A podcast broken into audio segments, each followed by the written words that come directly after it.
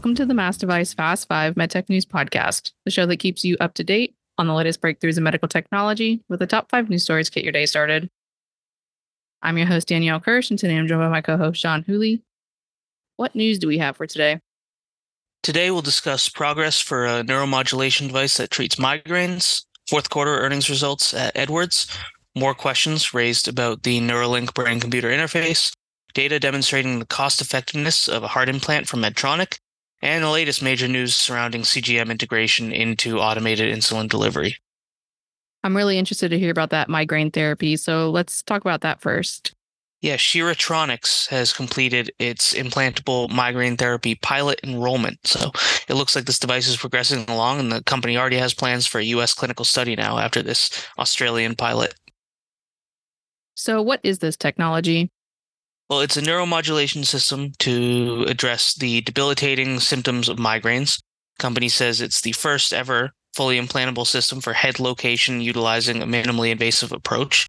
It's a fully implantable, programmable device that delivers precise electrical pulses, standard neuromod, tailored to disrupt migraine pain signals, designed to offer a new and potentially more effective treatment option than what's currently out there. It received FDA breakthrough device designation in 2021 so now, a few years later, we're potentially seeing it work more closely to getting to the market. So, as someone who has suffered from migraines, this technology seems really interesting and promising. So, what has the data shown so far? ShiraTronics said that in the pilot's initial stages, data unveiled promising results indicating a substantial decrease in headache and migraine days the company also reported notable reductions in headache duration and severity.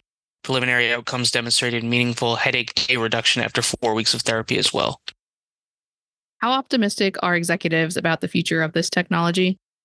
VP of Global Clinical Affairs Fred Eklund said as the company embarks on the next phase of clinical trials with its upcoming pivotal study, it eagerly anticipates continued partnerships that will help make meaningful strides in advancing therapy options for these patients. And now we're still in earnings season. So let's jump into that one earnings story that we have for today. Yeah, Edwards reported its fourth quarter results, and TAVR and Critical Care drove the company to a fourth quarter sales beat. So, what was Edwards' overall financial performance for Q4? So, the company posted profits of just under $370 million, equaling 61 cents per share on sales of $1.53 billion for the quarter. That was good for a 7.2% bottom line slide, despite sales growth of 13.8% overall. The adjusted earnings per share was 64 cents apiece, equaling projections on Wall Street, while sales narrowly topped expectations as analysts had forecast $1.5 billion in revenue. So we know Edwards is known for its TAVR technology, and we know that it is spinning out its critical care business by the end of this year. Can you tell us a little bit about how some of the individual segments performed in, during the quarter? Yeah, well, it was particularly noteworthy, I'd say, that critical care was one of the highest performers in terms of the segments because they are spinning it off this year. And it was something that analysts flagged as a growth driver. But yeah, TAVR had 13% growth year over year and critical care 11% year over year. So really impressive performance from both of those units. Uh, as you said, TAVR is sort of what we come to expect. That's really Edwards' main bag, if you will. But critical care definitely at least surprised me, uh, someone who maybe isn't completely in the know on the intricacies of Edwards' business, but definitely a strong performance from both those units. What was the analyst's point of view about these earnings? BTIG analysts continue to rate Edwards as neutral, despite what they described as a spate of good news recently, saying they applaud Edwards' achievements, but note the immediate impact to revenue is likely relatively small. Uh, that probably is in reference to the recent FDA clearance of the EVOQUE tricuspid valve, but they continue to see a lot to look forward to and believe with its strong margin profile, an extensive product pipeline that the company can continue to progress. But it says that they need larger TAVR beats, more visibility on TMTT adoption, or more meaningful operating margin increases to justify a significantly higher stock price. So that was why they maintained the neutral rating, saying that the recent stock rally more than reflected the company's recent wins, but the bar remains high to impress investors. And now we have some BCI news.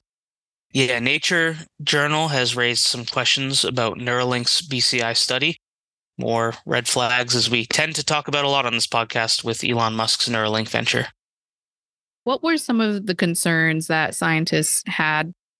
So, Nature reported that some neuroscientists had frustrations about the lack of detailed information, no confirmations, actually, that the company's study after receiving FDA breakthrough device designation has actually begun, other than a tweet from Elon Musk. And yeah, so effectively, there's been no transparency from the company apart from Musk's own posts on the social media platform that he owns. And the main source of information on the human trial is a study brochure that encouraged people to participate, but there are no details uh, explaining where the implantations are performed or what the trial outcome will assess. And most notably, uh, this isn't registered on clinicaltrials.gov, which is the U.S. National Institutes of Health online registry for clinical trials. It, it surprised me. I thought it was sort of a necessity to register on there, but at the very least, it's a common place to gather information for these types of trials. So you would think that especially something with the FDA's breakthrough nod would, would be included on there. So let's dive into that clinicaltrials.gov concern a little more. Why is that such an issue? Well, I would say that, you know, many universities require registration on clinicaltrials.gov. Researchers have to register a trial and its protocol in a public repository before participants can be enrolled. Nature said the, the registration also ensures that the study aligns with ethical principles to protect volunteers for clinical trials. So, yeah, from nature's perspective, those are the concerns. And just, you know, from a general perspective, Musk's reputation is probably uh, at the very least a bit of a questionable one and something as serious as a brain implant you want transparency regardless of who's at the helm of the company so you can understand why medical professionals are concerned and when you throw in sort of Neuralink's checkered past including concerns around animal mistreatment, improper hazardous material transport, it definitely makes sense why the red flags have been raised. What's the next news story that we have? Medtronic has touted the cost effectiveness of its Linq insertable cardiac monitors. We know the potential of these devices from a purely medical standpoint, but Medtronic now has data showing that its system can contribute to financial savings too. So, what is Linq? Well, Reveal Linq has been a staple in cardiac rhythm management with FDA clearance coming 10 years ago, 2014, and it has global availability currently. So it's a tiny, minimally invasive device that delivers long term monitoring for conditions like AFib and stroke, among others. What was some of the data that stuck out and supported this claim? So, in an analysis of the Stroke AF trial, which looked at the cardiac monitor for monitoring stroke and AFib, the study actually projected that insertable cardiac monitor patients experience 53 fewer ischemic strokes per 1,000 patients over their lifetimes compared to the standard of care, which could include Holter monitoring, telemetry, or event recorders. Medtronic also estimates a gain of 0.17 quality adjusted life years at an incremental cost of just over $6,000. This leads to an incremental cost effectiveness ratio of $37,760 per quality adjusted life year, which lands well below the established willingness to pay threshold in the US of $150,000 per quality adjusted life year. Company also noted that for ICM patients at the highest risk of AFib detection, that cost per quality adjusted life year came in at just $22,016. So, what are executives saying about this new claim? Well, Stacy Churchwell, the VP and GM for cardiovascular diagnostics and services at Medtronic, said the results reaffirm the importance of insertable cardiac monitors for the detection and management of AFib, which can impact secondary stroke prevention. She also said that the Linq family of ICMs not only demonstrated high sensitivity in detecting AFib compared to standard monitoring, but now have additional economic value, further strengthening their role in post stroke care. And what's the final news story that we have? Insulet has integrated the Abbott FreeStyle Libre 2 Plus into the Omnipod 5 in Europe, uh, receiving CE mark for that combination. So we've had a lot of stories about CGM integration, and this is definitely a big one with Abbott and Insulet offering two of the leading systems in their field. So, can you dive a little bit more into what this approval covers? So, the European approval covers the compatibility of Abbott's FreeStyle Libre 2 Plus which is a slightly modified version of the FreeStyle Libre 2 for these automated insulin delivery systems. Glucose sensor with the Insulet Omnipod 5 automated insulin delivery system, a patch pump wearable system for individuals aged two years and older with type 1 diabetes. Why is this important for Abbott? Well, up until this point, Omnipod 5 only integrated with Dexcom CGM, so this could open up a lot of business for Abbott now, but also Insulet for many reasons because now many Abbott users are are open to using their technology. So users of Omnipod 5 who would prefer a Libre device or Libre users who want to make that jump to automated insulin delivery can now utilize this combination. And this also marks the second major insulin pump integration for Abbott in 2024 after last month the company announced FreeStyle Libre 2 Plus compatibility with the Tandem Diabetes Care T Slim X2 system.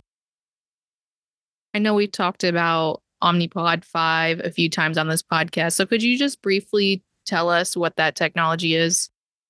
Yeah, so it's the latest generation Omnipod from Insulet. It became the first tubeless wearable automated insulin delivery system cleared for marketing in the US in January of 2022. It's a tubeless pod with smart adjust technology that takes CGM data and predicts where glucose will be 60 minutes into the future every five minutes. And then it increases, decreases, or pauses insulin delivery based on the user's desired and customized glucose target. It's the only tubeless hybrid closed loop system in Europe with integration with two CGM sensor brands now as well in Abbott and Dexcom. And that marked the fifth story. So that's all the time that we have for the news today. Thank you, Sean, for bringing us all of your insights. My pleasure. As always, read more on the Mass Device website and check out the show notes at massdevice.com slash podcast. Connect with us online. I'm on LinkedIn at Danielle Kirsh, K I R S H. Where can they find you, Sean? You can find me on LinkedIn, Sean S E A N, Whooley W H O O L E Y. Subscribe to the Mass Device Fast Five wherever you listen to podcasts and share this episode. Join us tomorrow for your daily MedTech News Roundup. Thank you for listening.